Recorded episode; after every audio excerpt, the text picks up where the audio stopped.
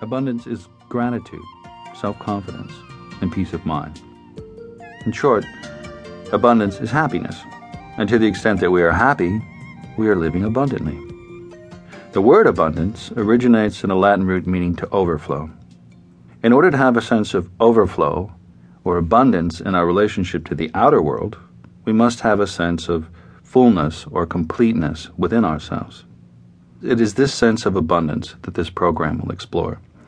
And it is in this respect that the principles of Taoist philosophy have a great deal to offer us. This is not a get rich quick or think your way to riches program. You will not be admonished to think like a millionaire, dress for success, or climb the corporate ladder. You will find no advice for managing your investment portfolio or for planning for your retirement. Yet there is certainly no shortage of books, magazines, and financial investment professionals to help with these topics. We can, however, profit as well by looking at the issue of abundance from another perspective, one that will allow us to address some of the deeper psychological and spiritual issues associated with it.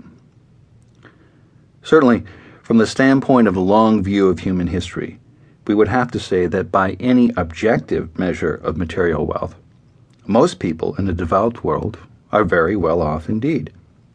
I think it's safe to say that material poverty is not an issue for people listening to this program. If I were to ask you if you had the basic necessities of material life, adequate food, shelter, and clothing, I'm sure you would not be lacking. Yet if I were to ask you if you feel a lack of time to just be and relax, to learn and grow, or to spend with your friends and family, you might well relate. By the same token, if I were to ask you if you feel a lack of ease, a sense of constant pressure, struggle, or stress, a lack of purpose or direction in your life, or a lack of peace of mind, a sense of frustration, restlessness, or dissatisfaction, or just a vague sense that something is missing. I'll bet many listening to this program could relate to one of these as well.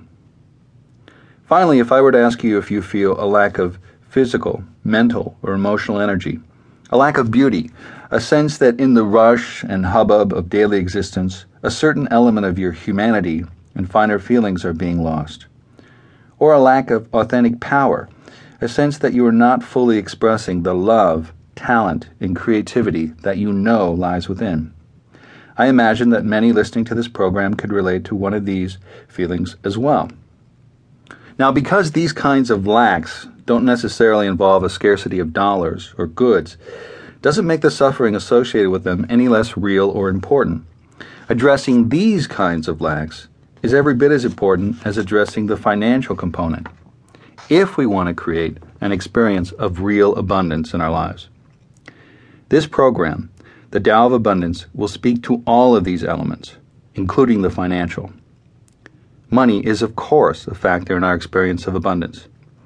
In the developed world, we've arranged things in such a way that we can't live without it. Moreover, money can be useful in facilitating a greater experience of abundance in all of the areas I just mentioned. Yet the pursuit of money can just as easily interfere with fulfilling these aims.